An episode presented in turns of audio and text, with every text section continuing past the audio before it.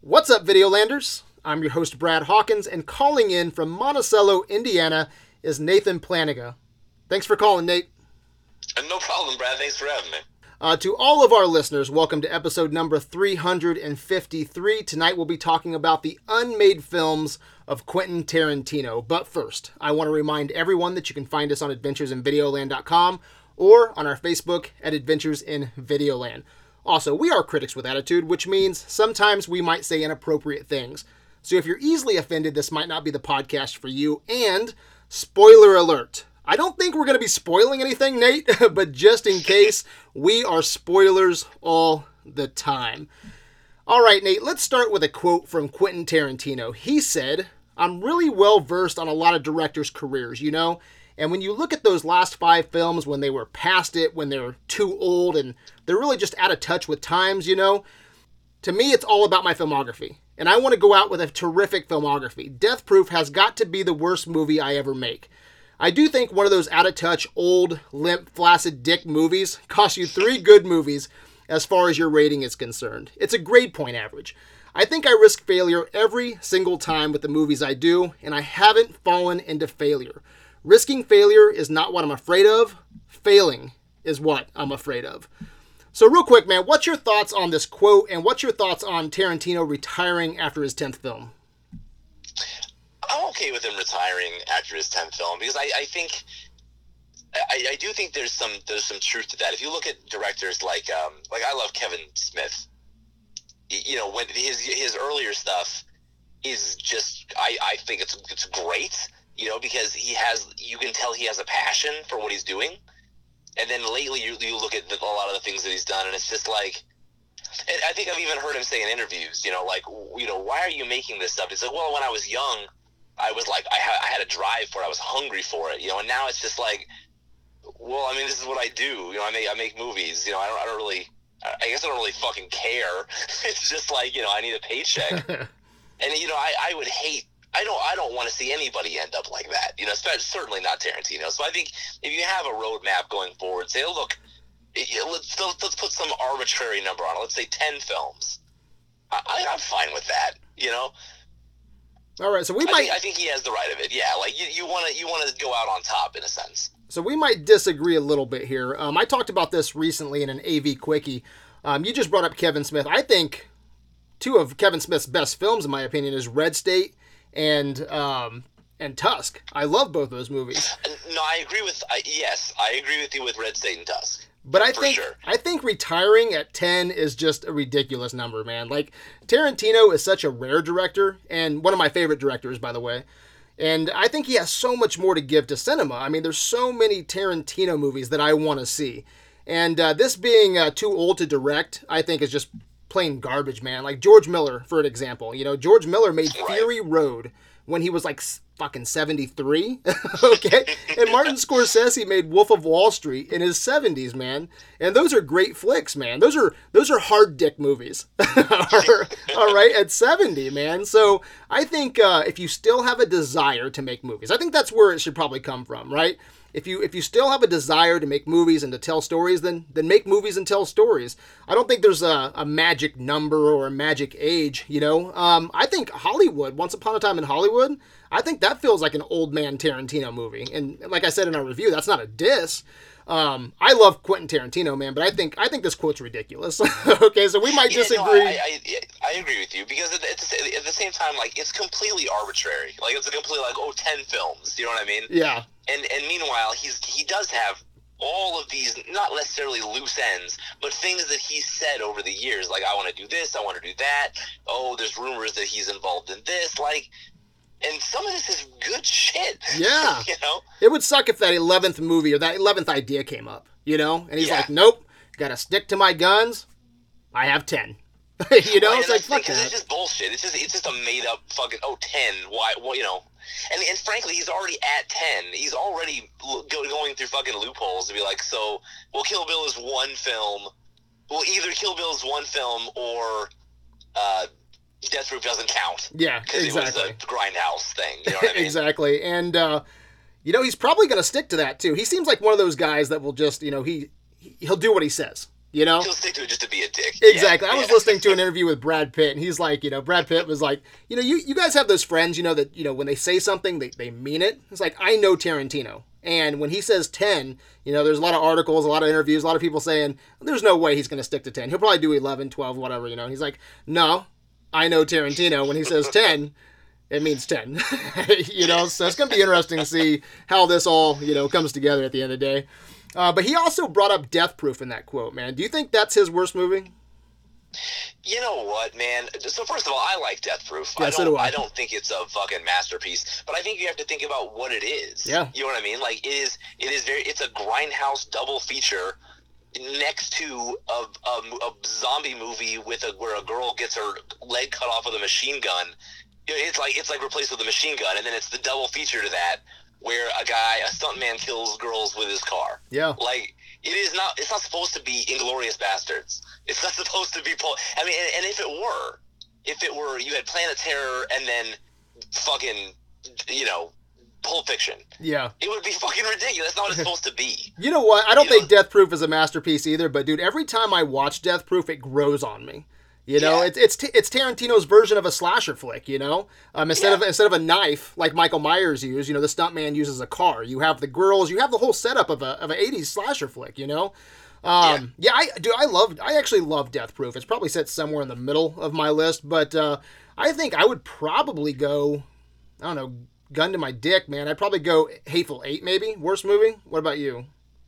I, I- I would agree. Yeah, I think have no so? desire to watch Hateful Eight more. You know what I mean? Yeah.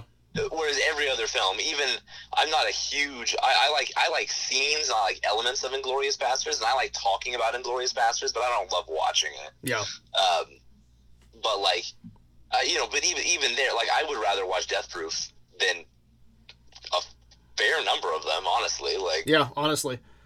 Anyway, I'm looking at another quote right now. Um, I'll just skim the article, but basically it says that uh, you know Tarantino said he's thinking about stepping away from directing movies. Um, that uh, he won't be finished creating though. You know, he wants to become a man of letters. Okay, is what this article says. you know, uh, which sounds awesome. Sure. a man of letters. Uh, you know, so anyway, he uh, he wants to write. He wants to write plays, novels. He wants to write TV shows. Um, he's even uh, talked about maybe even directing a miniseries. So it looks like he's still going to be active. He'll just be finished, you know, with uh, with movies, which I think Yeah. is a which is a nice segue in tonight's conversation: the unmade films of Quentin Tarantino. Um, I think we can agree on one thing, Nate, and I think that is that Tarantino likes to talk, doesn't he? Yo, he certainly likes to fucking run his mouth. Yeah. Man, since as long as I can remember, he's talked about making all kinds of movies, and then those movies get curbed and he moves on to other projects. So, Nate, let's play a little game tonight, man. It's called Business Suits. You're familiar with that game, right? Oh, I love business suits. Yeah, I think I played business suits on my very first episode, my AV Assemble. I love this game, man. We will put on the suits and we will play the role of the studio system. We'll play the role of Tarantino's agent. We are God. Okay, we get to map out the next 15 years of Tarantino. So I think 15, I think he's 56 now. He'd be like 71 at that point. So that's younger than Scorsese and uh, and Miller, all right, when they made Wolf of Wall Street and Fury Road. So sound good? Yeah, absolutely. Okay, a few rules though, all right? So here's the rules for tonight's business suits.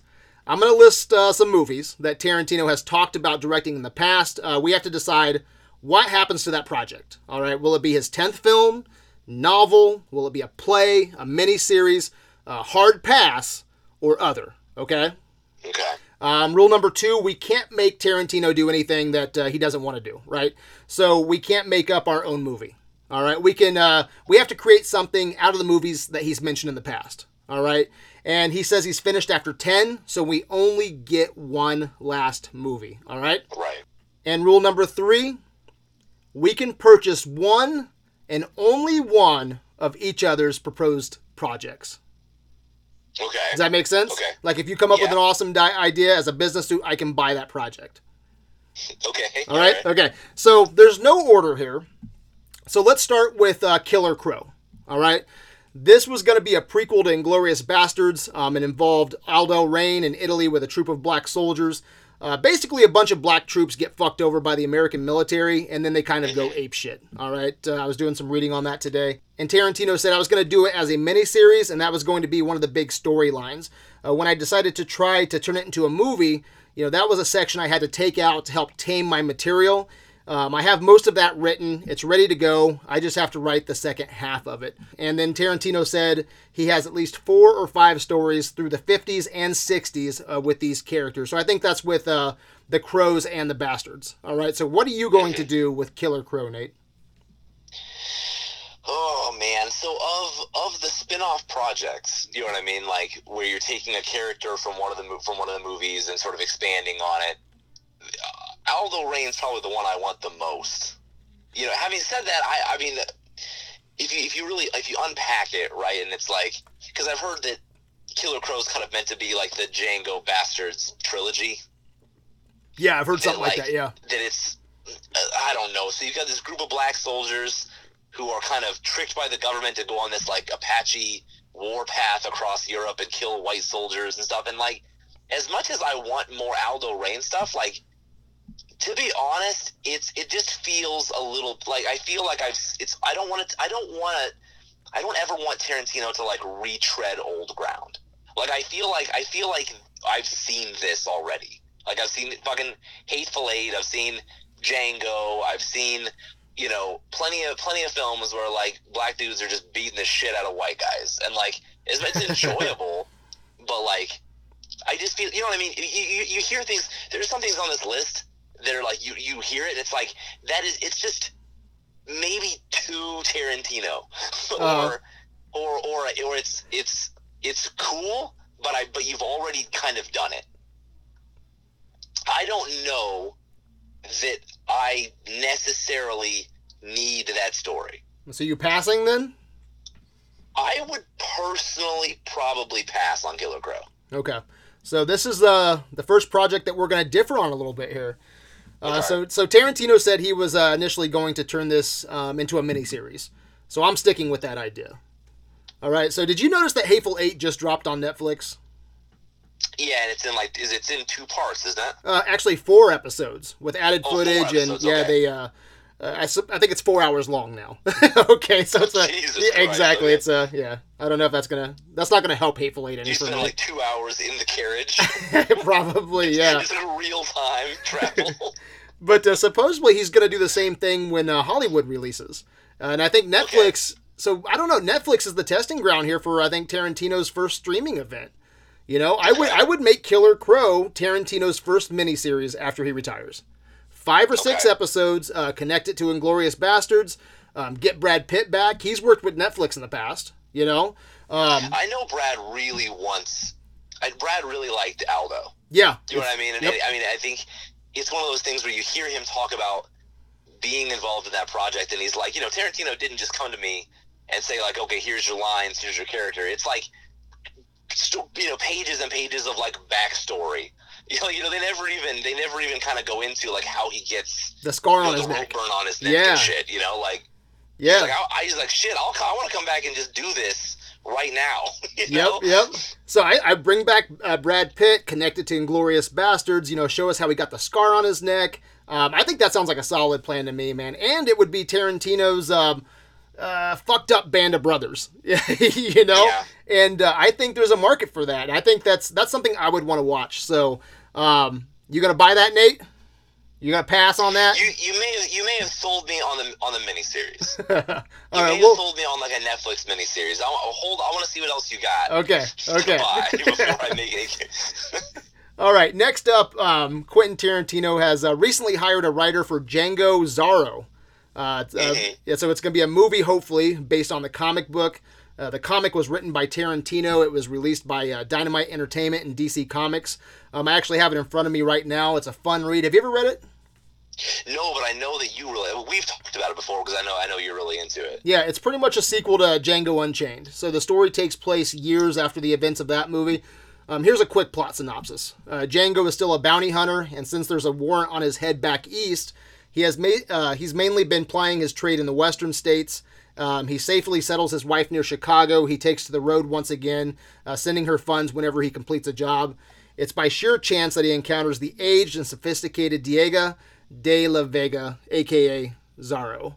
And it's not long before Django becomes Diego's bodyguard and joins him on a mission to free the local indigenous people from slavery. All right, so that's kind of the that's the plot of uh, Django and Zorro. So I'll start this one real quick, man.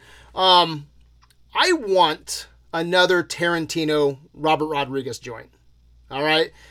Oh, I, I would, yeah, yeah, I would yeah. like one because they've, they've been working together for years, man. With From Dusk Till Dawn, you know, Planet Terror, um, Death Proof. Um, I, they even worked together uh, a little bit in uh, Four Rooms. You know, they each had a segment in Four Rooms. So I want another Tarantino Robert Rodriguez joint, and I think this could be it, man. Uh, Tarantino rebooted the Django franchise, so I want him to kind of oversee the script. And then Robert Rodriguez can direct, maybe bring back uh, Antonio Banderas, man, or, or get some new blood, like uh, fuck, uh, get uh, Gael Garcia Bernal. That'd be so fucking awesome. And then, um, you know, I'd like to continue the story of Django. So this is a no-brainer for me. Um, if not Robert Rodriguez, then you know, you know, pick your director, whatever. True Romance is proof that another director can make a great Tarantino movie. Right. So, what are you doing with Django Zorro, Nate? I'm pretty much having Tarantino produce and oversee the script. I would be fine with that. Honestly, like I would be fine if you just continued it with the in the comic book form. Okay. Like I'm not a, I'm not a big fan.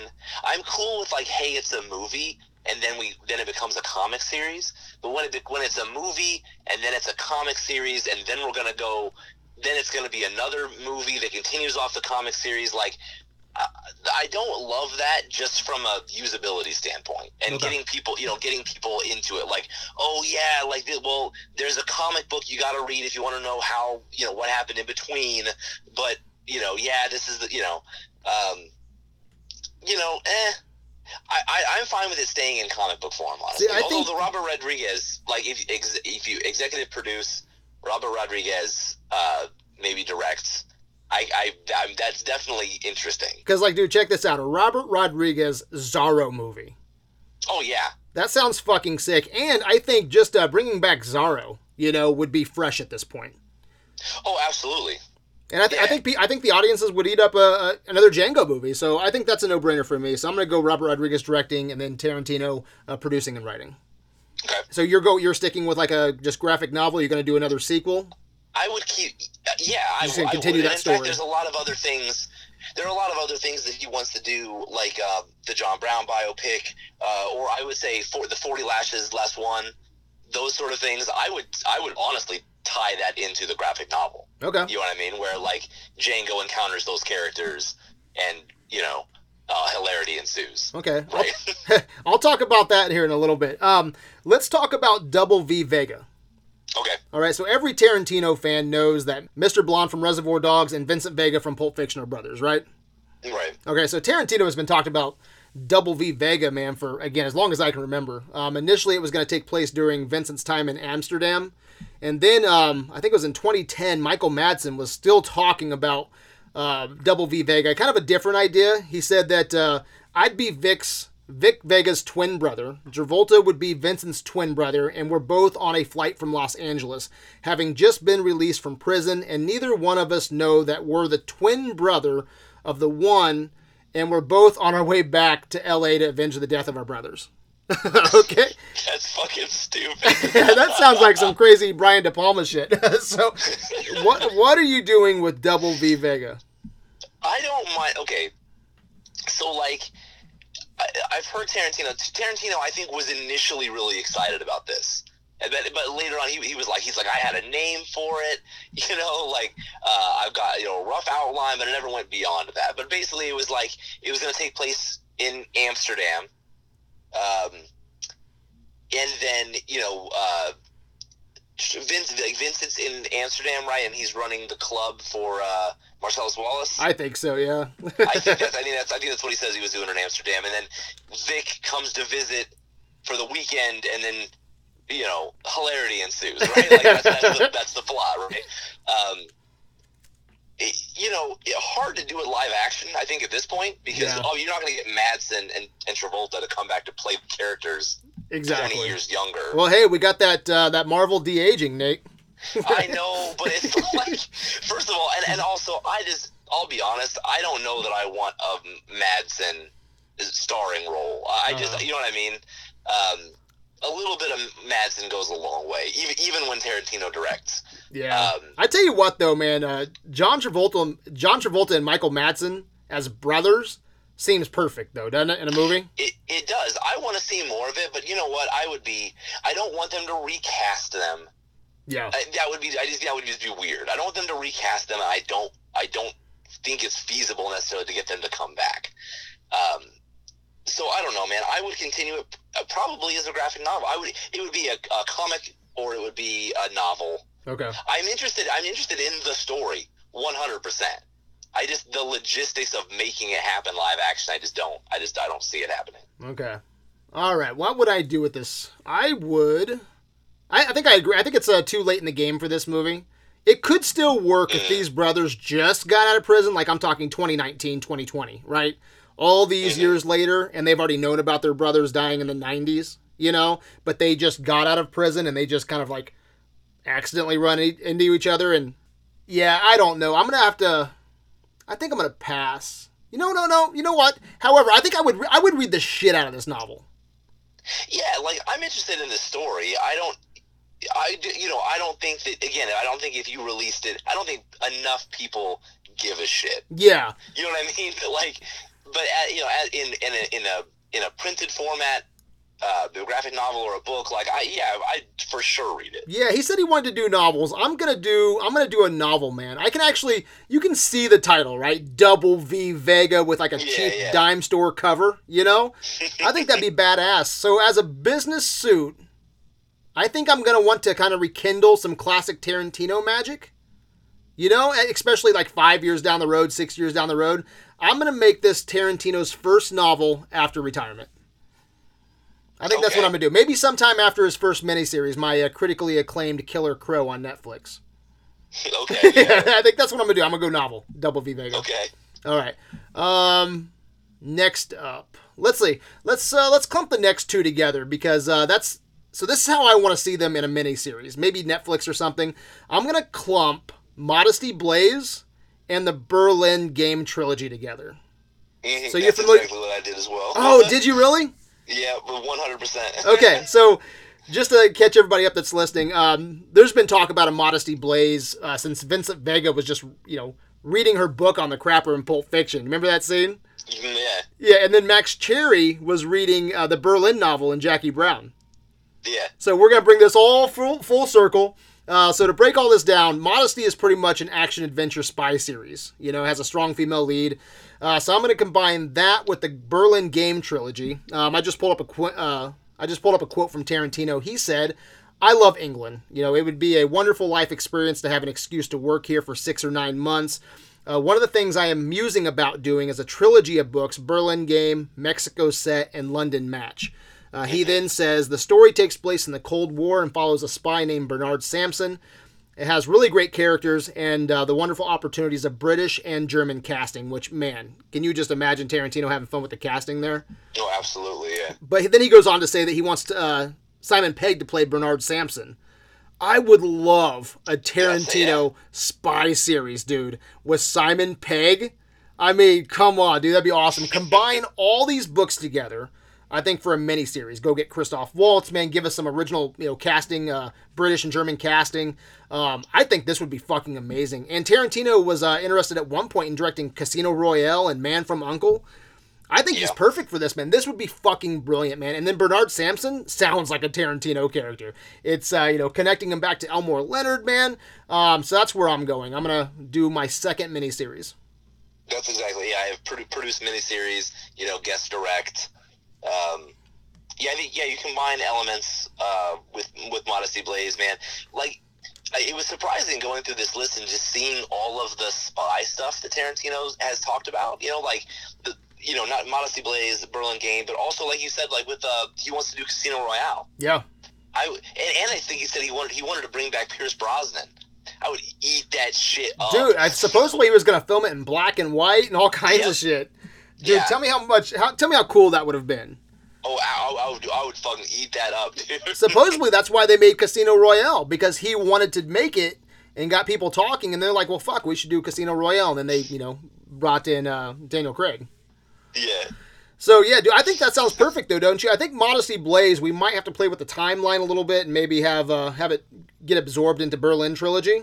But with the yeah, strong female adaptation, I think. Yeah, yeah, but to, yeah, Yeah. and to have like the strong female character, you know, uh, with with Bernard Samson and uh, having Tarantino, so because Tarantino's already done you know westerns and you know war movies and all kinds of uh, kung fu flicks, man. Like I think if I could do another movie, I would incorporate this somehow. So where this was his tenth film, like I already have my tenth picked out, but I think, dude, a Tarantino spy movie.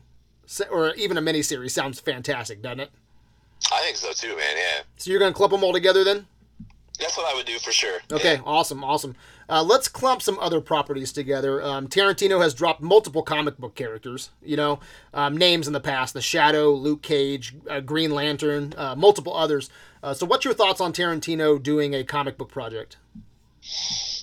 I don't mind it, although the stuff that I've heard, a lot, a lot of the stuff that I've heard, like with Luke Cage, it's I don't know that I've heard him say necessarily that he wanted to do it. It just just that like I heard him, he was critical of of the Netflix adaptation because I think if you take Luke Cage out of the '70s, it just it just fucks with him. Yeah. You know what I mean? Like he was like, you know, look when, when you've got Luke Cage, you know, Marvel actually did a pretty decent job of making like a black black exploitation themed sort of character. You know, he's like, go back to like issue number one and adapt to that. You know, Yeah. like Luke Cage, hero for hire. Like, and I think he's like, you know, if I would do it, I would I would do that. And my only problem with that is that like. I just feel like he's already done the black exploitation thing. You know what I mean? Yeah. This is kind of the same thing I said with like the the uh, Killer Crow thing. Like I've already seen him do it, and frankly, I loved I love Jackie Brown. so like, it's like I've already maybe seen you do this and probably do it better. Yeah, You know, I don't know. I, I don't need a superhero film necessarily from Tarantino. yeah. You know what? That spy series keeps on sounding more and more enticing. You know, just because it was The spy series, yeah, because it's, because it's fresh. it's fresh it's for him. Yeah, It's just it's not it's not Nazis. It's not uh, racial tensions. yeah, It's not necessarily all feet.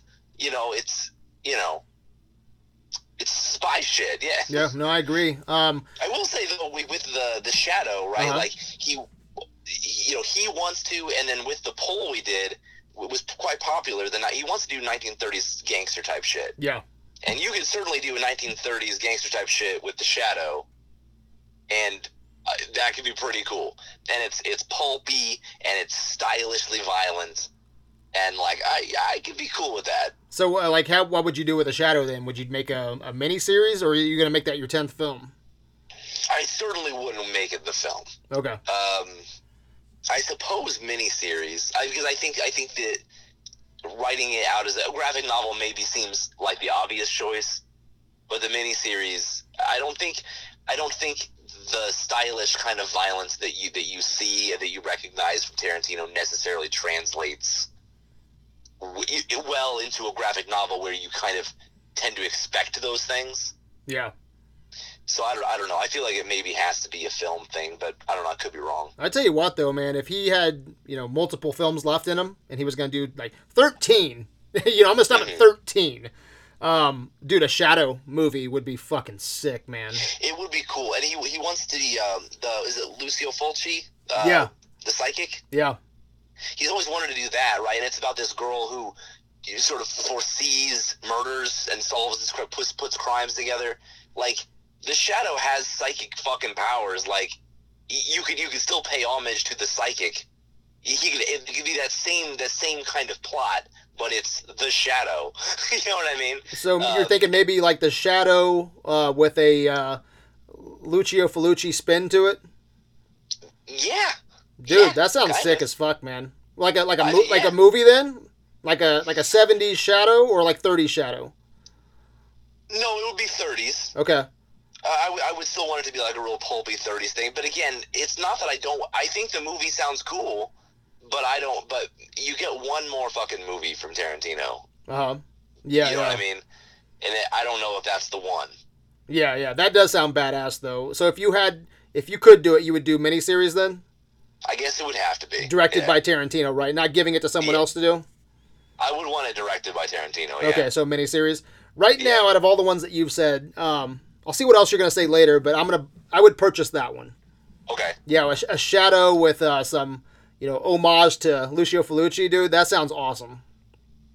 That sounds awesome. So, for me as a business suit, I have too many original properties I want Tarantino to make. Um, and the comic book industry, industry is, is pretty healthy at this point. Like, what do they do? Yeah. 100, 100 comic book movies a year? Much. so, I would, however, influence Tarantino to write a few graphic novels. You know, I, I love it when other creators tackle comic book characters. Um, I've been reading, you know, Kevin Smith's Daredevil, um, Green Hornet, Green Arrow, and those are all great books. I would love to see Tarantino mess around in this sandbox. You know, whatever comics he wants to write, I'm in full support of as a business suit.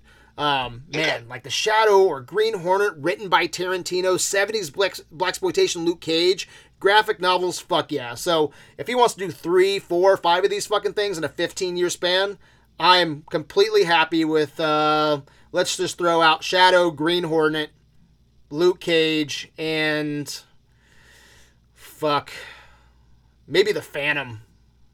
Mm, You know, something pulpy. Yeah. But I think that yeah, I think that'd be great. So I would go because we you know we already have Django Zorro in trade paperback. So let's add a few more uh, cool titles. So that yeah, I would any comic stuff he wants to do, sky's the limit for me in in graphic graphic uh, graphic novels. Yeah. All right, moving on. Um, Tarantino has also talked about doing a horror movie in the past, right? He's talked about Friday the 13th, saying he'd make the ultimate Jason Voorhees movie. And he's talked about doing a remake of, you know, Lucio Fulci's The Psychic, which we just talked about. So you said you kind of wanted to incorporate the Psychic with the Shadow. So what are you doing with um, Friday the 13th? I'll be honest. So okay. So first, so first of all, let's just address, address kind of what he, what he said. My understanding is that people said, uh, you know, he he was tapped to do this. My understanding is that in an interview he said New Line approached him to do a Jason movie, and he's like, "Look, I like Jason, but I'm, I I don't want to direct the Jason movie." Hmm.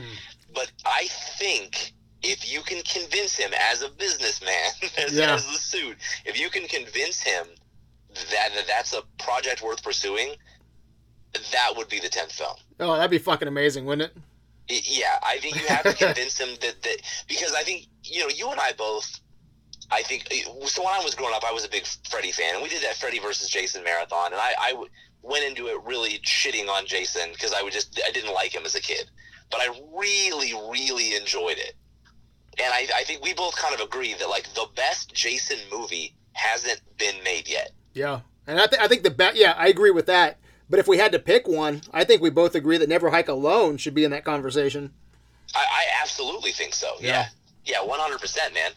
And you know, to, to think of you know, if you do a if you do a jeez, man, if you do a fucking Friday the thirteenth movie, you've got you've got stylish violence, you've got, you know, old school cinema, you've got overt sexuality, lots of women's feet, you know what I mean? Like there's pl- plenty of fucking Tarantino there Yeah.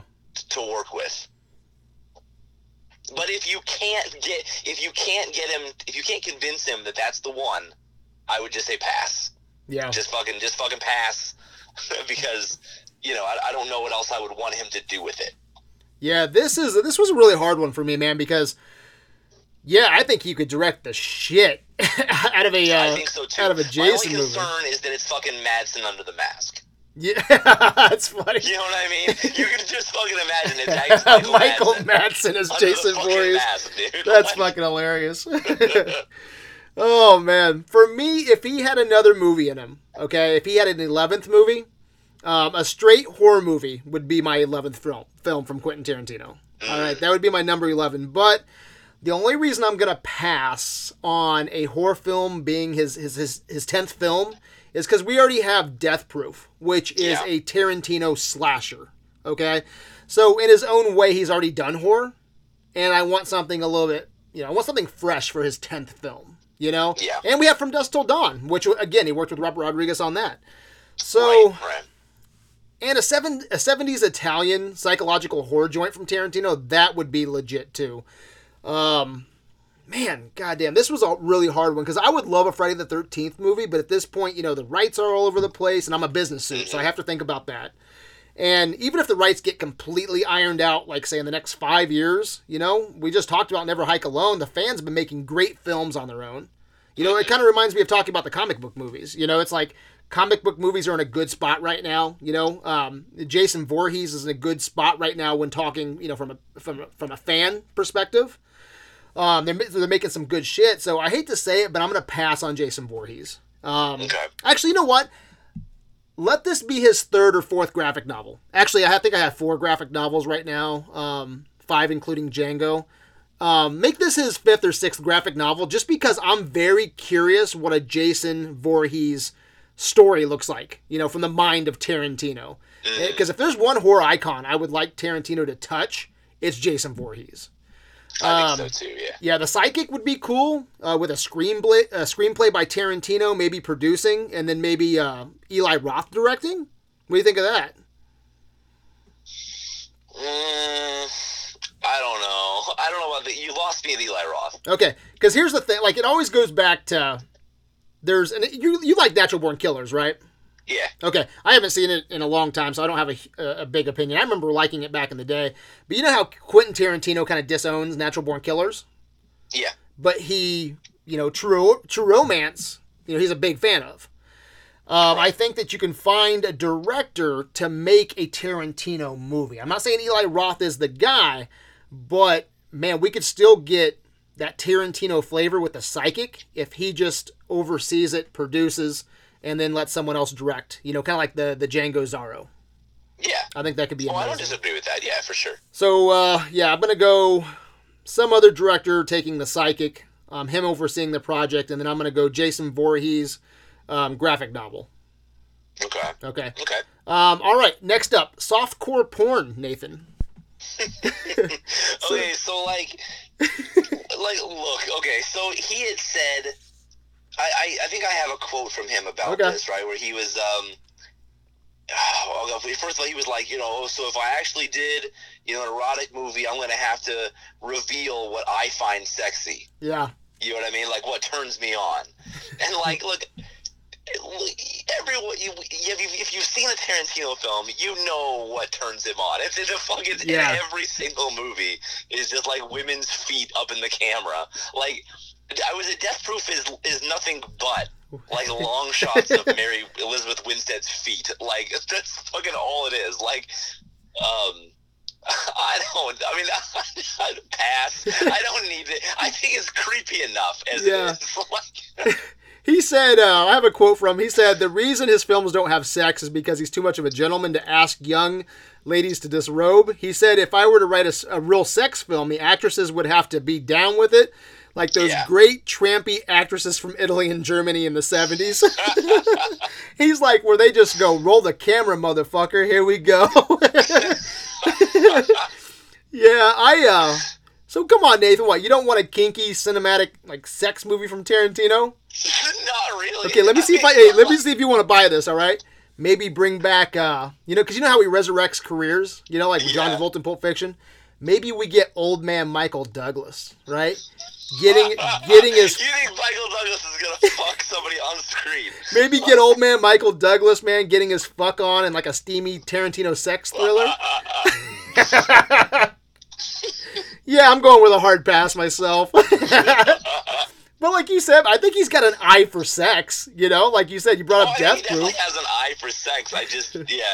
Yeah, he films actresses in a very sexy light. But yeah, I don't need a Tarantino sex movie. You know, we got I got too much other stuff going on as a suit. You mean? I mean, sure, I'd beat off to it. Um, but I already I already have body of evidence, man. So I already have body of evidence. so yeah, hard hard pass. Hard pass. All right, I'm gonna clump the. Go ahead. No, that, know. Go ahead. Okay, so I'm going to clump the next two together, okay? Because again, I want these two to coexist in a mini series. All right, you kind of took the steam out of it earlier for me, um, but first off, a John Brown biopic. All right. Okay. So fill me out on this. All right. In 2009, Tarantino said, you know, there's uh there's one biopic that I'd be interested in, but it would probably be one of the last movies I ever make. Uh, my favorite hero in American history is John Brown. He's my favorite American who ever lived. He's basically single handedly started the road to end slavery, and the fact that he killed people to do it, you know, he decided if we start spilling white blood, then they're going to, you know, start getting the idea. All right. So I want that John Brown biopic. I want that idea to coincide with what do you think? With 40. Yep. 40 Lashes Less One. It's a Western novel written by Elmore Leonard, uh, who also wrote Jackie Brown. And I think Jackie Brown turned out amazing. So I, I think that kind of uh, reins Tarantino in a little bit. And uh, just to give everybody a quick plot synopsis here, um, that's about, and, and, again, we have kind of seen this before. All right. So I, I feel you on that. But it's about two prisoners, an, an Apache and a black soldier. Uh, they're given a chance to be set free if they can hunt down and kill the five worst outlaws in the West. I think that sounds fun, though. All right, I think that it sounds, sounds like money. Fun, dude. It's just like so Tarantino. Yeah, it is. It is, and it's I. I think that sounds fun. Um, I think all of that. All right, the John Brown and the uh, 40 Lashes Less One. I think all of that would make for an interesting miniseries set around because all that's I think Civil War. I'm not for, for sure about uh, 40 Lashes. I know John Brown is. Um, I think that would just make a third, a great third miniseries for Tarantino in his 10 to 15 years. So that'd be my third and last miniseries. It'd be Killer Crow, uh, Modesty, and the Berlin trilogy, and then John Brown and 40 Lashes kind of mixed together. Um, so let me let me sell it to you like this. All right, I'm gonna package it to you like this. Mm-hmm. Think Django meets Deadwood meets Hateful Eight meets The Good, the Bad, and the Ugly.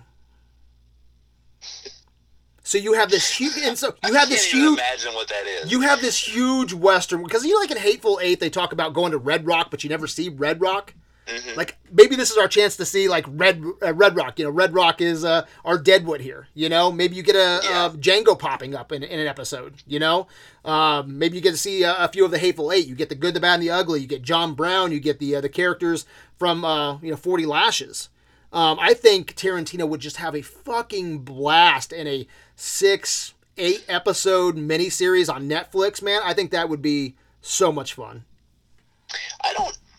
So I, I, I would stand by. I still think that I would roll it into the the Django Zorro graphic novel. Okay. You know what I mean? Where like you have all these characters who exist in a kind of league of extraordinary gentlemen type of way. you know, like they're all they're all from their own separate universes, but they exist in the same universe. Yeah. And they you know occasionally team up. Because I think we I'd have too cool much. that. I think we'll have too much going on for a Django Zorro movie.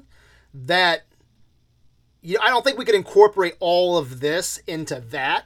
So Mm. this would just create a whole world, like a, a whole West world, if you would. You know. Yeah. Um, and I think that would just be so much fun to, to play in that world with Tarantino.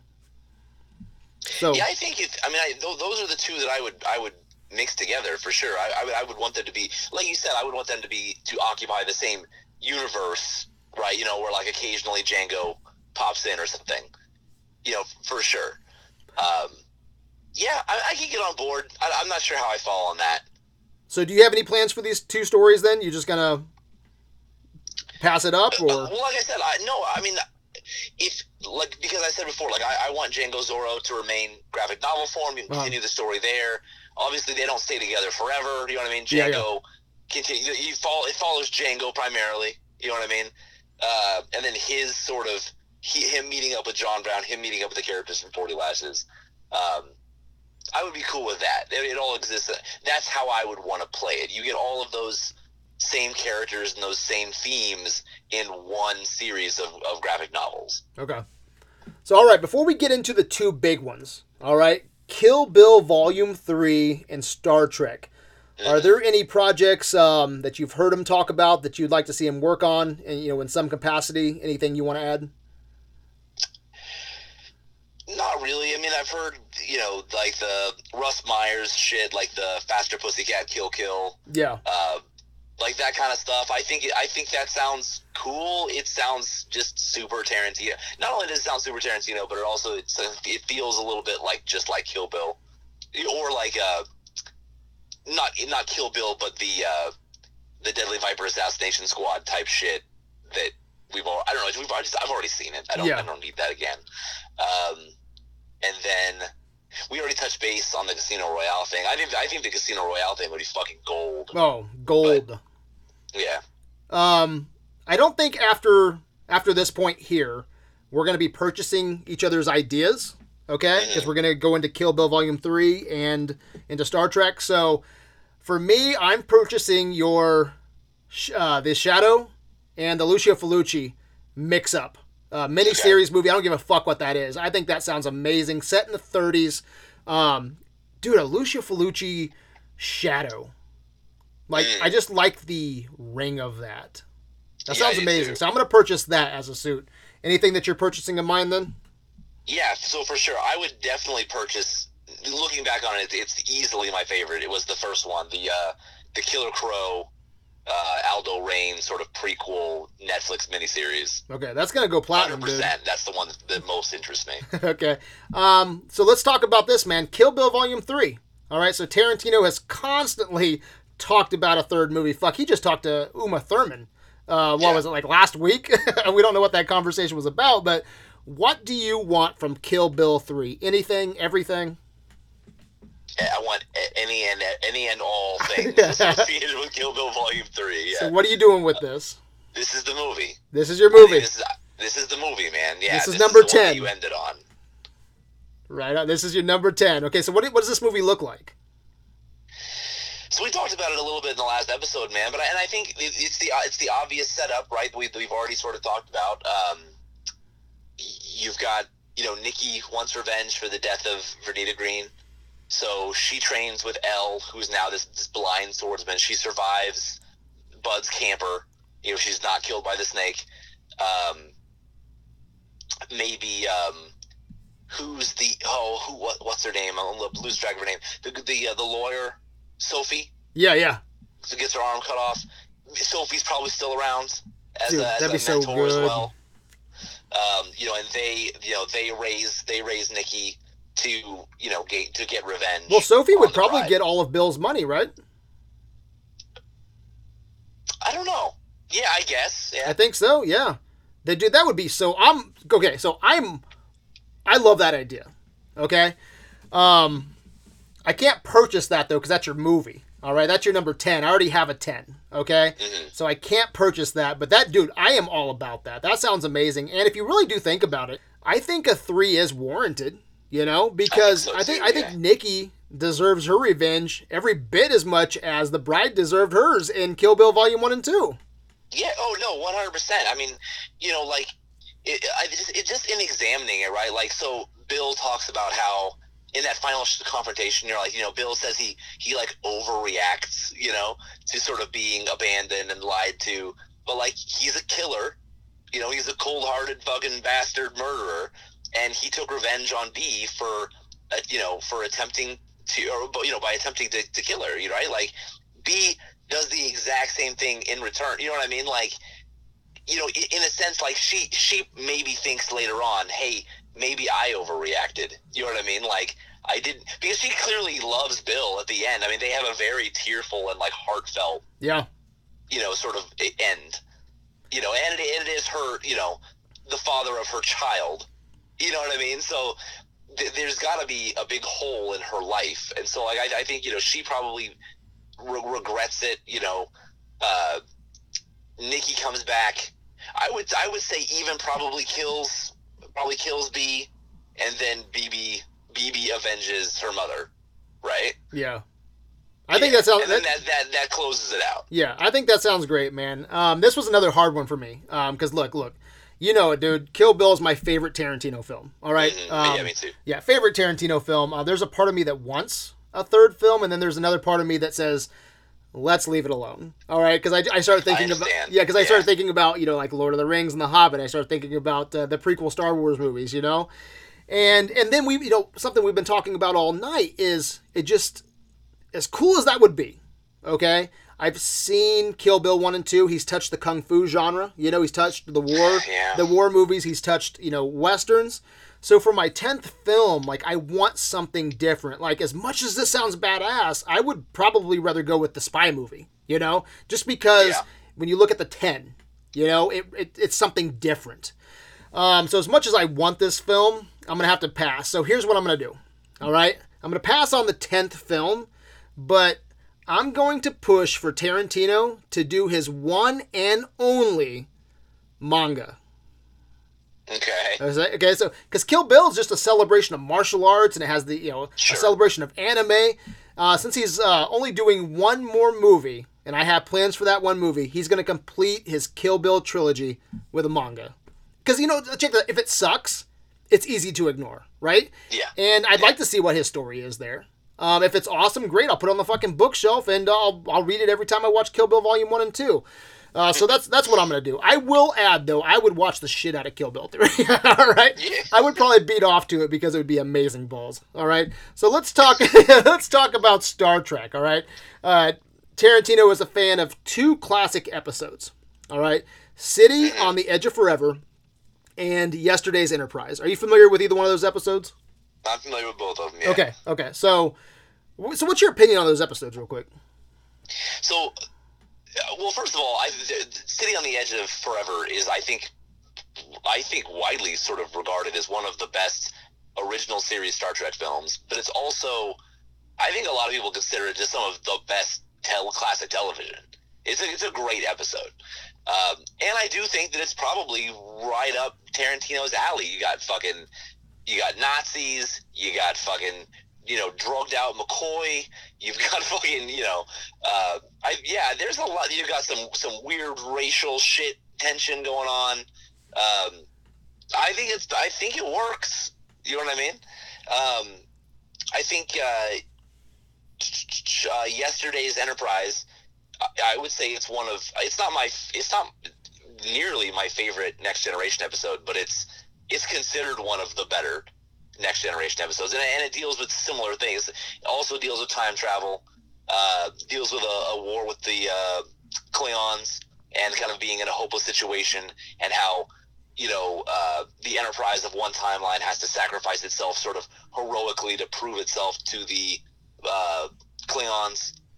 You know, just to, that that's actually what starts peace. Um, Could you could know, you I combine those two? I think you could find a. Well, it'd be hard to combine them because they're different. They're different. You know what I mean? Yeah, just by Um, theme and, and, and story and plot. Could you could you kind of make it all that uh, work?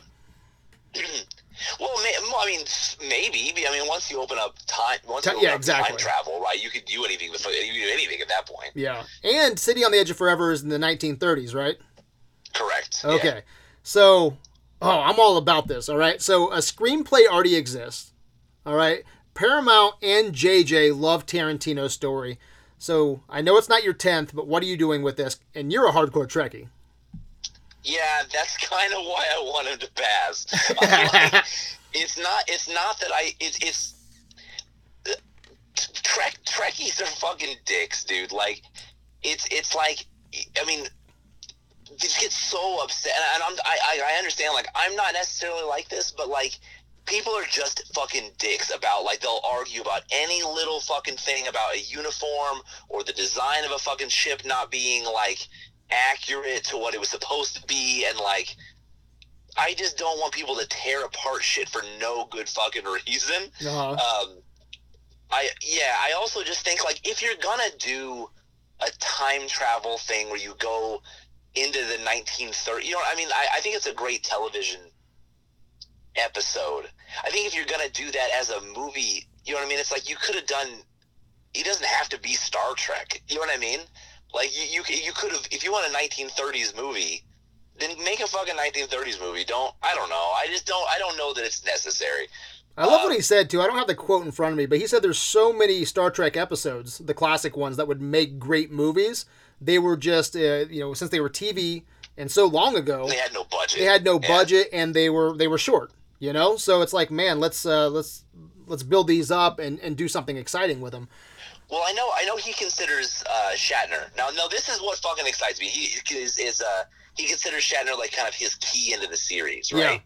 So you think about like revitalizing Shat, like you know, you know what I mean? How we how we love uh, Tarantino bringing people back. Yeah. Oh. Bring back fucking Shatner because Shatner got a fucking uh, Kirk got a, a really anticlimactic death Yeah. in uh, Generations, and I would love for that to be somehow retconned by time travel, and then you know he goes back in the past. You don't even necessarily have to go to the 1930s. He could go back and save his son from when he dies in undiscovered country. Oh my God. that changes things, and like you know that that could be really interesting. And William Shatner under the direction of Tarantino, dude. The fucker's 89, though, I think. 86, something like that. yeah, He's- I know he's so fucking salty about not being invited to like the fucking Kelvin verse shit. I know, and I think this would uh, that so would fix that. Yeah, dude.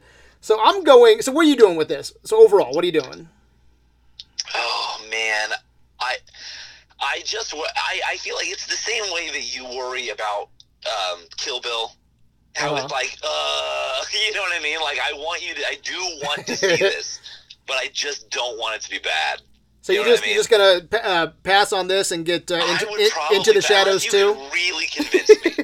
Uh, You'd have to fucking really convince me, because I don't want to see fucking Madsen. I don't want to see Madsen playing Scotty or some shit. You know what I Dude, mean? you don't want to see uh, Samuel Jackson playing a fucking Klingon? oh. I mean, I do, but I do like. I want to see it for like a. I want to see it for like a Saturday Night Live skit or Yeah. something. You know what I mean? I don't. Now I feel you on that, dude. But you know what I'm doing? I'm going Yeah. Pulp Fiction in space, motherfucker. all right, this is my tenth Tarantino film. All right, I, uh, All right. yeah. Look, man, I really want him to make a science fiction movie, and and I want him to do a '30s gangster movie. All right, I want that so bad. So I want his big screen career to end in the 1930s with Tommy guns and with fucking Nazis and, and dude, I think that sounds fucking amazing. I want it to end with William Shatner directing William Shatner on the big screen. Okay, Yeah. give him his swan song, and uh, you know what's really curious too is uh, Tarantino does not like CGI. So that means more practical sets and you know uh, uh, fucking working with models and dude, I Oh yeah. this sounds amazing to me. All right, so I get the 1930s, I get practical effects, I get science fiction. So I get something new from Tarantino, and I get something old with like 30s gangster shit, if that's what he's gonna do. Okay. Right. Um, so I, do get. like. Look, don't get me wrong. Like, I feel like if you're gonna, if you, if he can nail it, Uh huh. it could be fucking next level amazing. It could be Pantheon. Like, I, if, he can nail it, I want it more than almost anything. Yeah. It could. I if he nails it, so much about it. if he nails it, it could be Pantheon. yeah. It could, and if he's going to work with uh, Chris Pine and the the, Yeah. the entire cast of uh, the new Star Trek, which I think is a brilliant cast. You know, he gets to work with Simon Pegg, and then there was talks about bringing uh, Chris Hemsworth back because of time Right. travel. Can you Well, imagine that was the Chris other thing. Hemsworth and Chris Yeah. Pine and Simon Pegg all in nine- 1930s fucking Chicago or 19? He's also talked about doing like a 1930s Australian movie. Say they go to fucking Australia instead of you know, you know what, dude? Sky's the limits with this man. I think this is, ah, this is fucking amazing to me. And if you're going out, you might as well go big. Guaranteed to be his best opening, don't you think? You, you think it would be it would open better than Kill Bill three? Yeah, I think so. Like you look at, I know this is a fucking. When was Kill Bill made? Uh, I don't have I don't have it in front of me. Yeah, I, so it's been what? It's almost ten years, isn't it? It's It would be ten years probably. I was I was gonna say 2009, 2010. yeah. So I know we got some time here, but Kill Bill one and two didn't even clear four hundred million. Okay. Okay, Hollywood hasn't even made a hundred million, and that's with DiCaprio and with Brad Pitt. I think it's like at uh, fuck, I want to say eighty nine, something like that. Yeah. Yeah, so it's not, it hasn't even cleared 100 million. Star Trek Beyond made 400 by itself, and that's after everyone hated on uh, Into the Darkness. All right. Okay? So you put Tarantino, Star Trek, rated R, getting everybody, because that's going to get everybody talking. Okay? Yeah. And there's no bad press. Even if you agree or disagree with that, people are going to go see it. And People would go see it. and yeah. it's his 10th film. And it's Star Trek, produced by Abrams. Fuck, you're looking at six, seven. It could make a billion dollars, man. It could. I It could. know, man. it could make a- maybe. it- but it's Yeah. it's definitely going to be his biggest opening ever, for sure. No doubt in my mind. Be his biggest opening ever. Yeah. So if you uh if you're going to go out like that, because he doesn't want to make uh you know those those shitty movies, it could still suck, right? But man, if you're going to go out, you might as well say, man, I went out with my highest uh, grossing movie. You know. Yeah. Might as well have that on your resume. Um, so there's a part of me that you know wants to end on an original. You know, complete original like Kill Bill 3, but I'll be happy if Star Trek is his 10th film. And I'm not even a Trekkie, dude. This would turn me into a fucking Trekkie. you know, like you're the Trekkie and I'm the big Star Wars guy, but this, you know, this could be money. It sounds different, it sounds fun, it sounds fresh. It's it's old Tarantino, new Tarantino. And on top of it all, dude, I think this is the shot in the arm, okay, that Trek needs right now. It does need some help. Yeah. On the big screen, anyway. I think they're going to be doing pretty good. Look, like Picard looks pretty good, you know? Um, You know, the TV show there. But on the big screen, I wasn't a big fan of Beyond. I wasn't a big fan of Into the Shadows. I love Star Trek 2009. You know, so I do too, yeah. Tarantino embracing this franchise, that's where I'm going. Yeah. So I turn you yet? You get you you have uh you have my attention. Yeah. All right, so you're still sticking with Kill Bill 3. Man, I probably I probably would, but I mean, you know what? You I mean you I would be fine with Star Trek. Like don't get me wrong. Like I'm I am You can only pick one. I do want that so fucking bad. You can only pick one. If I had to pick one, I'm picking Kill Bill. Okay, and I'm going But Star it- Trek. Star Trek. Star Trek is an option. Who won the poll? I don't have the poll in front of me. Uh, it was Kill Bill? Kill Bill. It was Kill Bill by a lot. Okay, and I think Jason did really well in that poll. It was second. Yeah. That's that's Star awesome. Trek was third. Yeah, Star Trek was third. Yeah, that was a pretty good poll. So, all right, Nate, man. Any final comments? No, I don't think so, man. That was fun. Yeah, you know what? Real quick, man. Are there any actors you want to see Tarantino work with, regardless of the project? Uh, you know what? I, I just want to see Tim, I want to see Tim Roth come back. You know what I mean? He's done he's done a little bit here and there, and I know he shot scenes for uh, Once Upon a Time in Hollywood. They got cut, but man, I, I can't get enough Tim Roth. You know, I love seeing when he uh, resurrects careers. You know, um, I just I just watched Pulp Fiction last night, and god damn, dude, John Travolta is so good in Pulp Mm. Fiction. I'm not saying I want to see John Travolta back because we already got that. Um, Mark Forrester, or is it Mark Forrester? I think in Jackie Brown. Uh, No, no, that's a his fuck- name. Yeah, Is that his name? I can't. Anyway, whoever played uh, Max Cherry. Max. Yeah. Yeah. Anyway, I can't think of his name right now. Marc Forster. I think that's the fucking director of Finding Neverland. What the fuck do I know? I don't know, man, but Max. I got Max. yeah, Max Cherry. Yeah, but in Max Cherry. Um, no, I love seeing Pam Grier and Jackie Brown. Right, I love seeing new Yeah. faces, new names. So, I would love for Tarantino to work with Tom Hanks, like a Okay. '30s gangster movie, and he's the fucking like the the gangster. Okay. I would love to see that. Um, dude, I would like. I, Nick Cage? dude, I would love Nick Cage in a Tarantino Yeah. movie. Um, Kevin Costner in a fucking Tarantino western. Oh, Kevin Costner would be fucking. Dude, he could be in my 40 Lashes uh, John Brown biopic. Yeah. Be fucking amazing. Um, I honestly, who's the who's who's the fucking who's the oh fuck who's the guy in Django that's the this he's just the slave the slave owner. he shows oh, up um, like fucking what's his name? Don Johnson, Don Johnson. Yeah, I fucking I just get a kick out of that scene every time. I watch I it. dude, I just watched that last night too. That was fucking. I love Don Johnson. Anything Don Johnson's in, um, he should be in more shit, dude. Um, Kevin Costner though, I would like to see Tom Cruise. I think Tom Cruise under uh, underneath uh, Tarantino. That would be great. Yeah. Um, dude, Jeff Fahey. You know I love that fucking guy, man. Um, Jean Jean, I can't even say his name. Jean G. Jardine. I think that's a some Okay. some French actor that I love. Jean Dujardin. There you go. I had to do it with like a my shitty accent. Um, Will Smith. I always wanted Will Smith after Django because uh, you know Will Smith was in the running for Django and then he got uh, Yeah. you know Jamie Foxx. I would love to see what a Will Smith Tarantino movie looks like. Um, I'd just to see Tarantino uh, team up with like Jeff Bridges. Dude, Jeff Bridges I and Kevin Costner. Jeff Bridges, Kevin Costner, and Tom Hanks, all brothers in a gangster movie. How you buy that, Oh yeah. dude? Patrick Oh, yeah. Patrick Stewart. Would that be money? Patrick Stewart and Ben oh, it'd be money. Yeah. Patrick Stewart and Ben Kingsley as like fucking rival fucking gang members like in or uh, Godfathers, you know, in a 30s gangster movie, dude. Oh my god. Eddie Murphy? oh man, yeah. Oh my god. So yeah, dude, that's why I don't want Tarantino to go, man. There's so Right, many just- like yeah, there's so much there still. there's so much more there, man. Put these fuckers in a put Ben Kingsley in that spy movie that I want with Simon Pegg, you know? Mm. Yeah. all right, man. Well, let's shut this motherfucker down. All right? Where can Videoland find you, Nate? Uh, you can find me on Facebook, man, where the uh, conversation begins and ends. All right, man. You can find us on adventuresinvideoland.com. We are on on Instagram. Have you been there?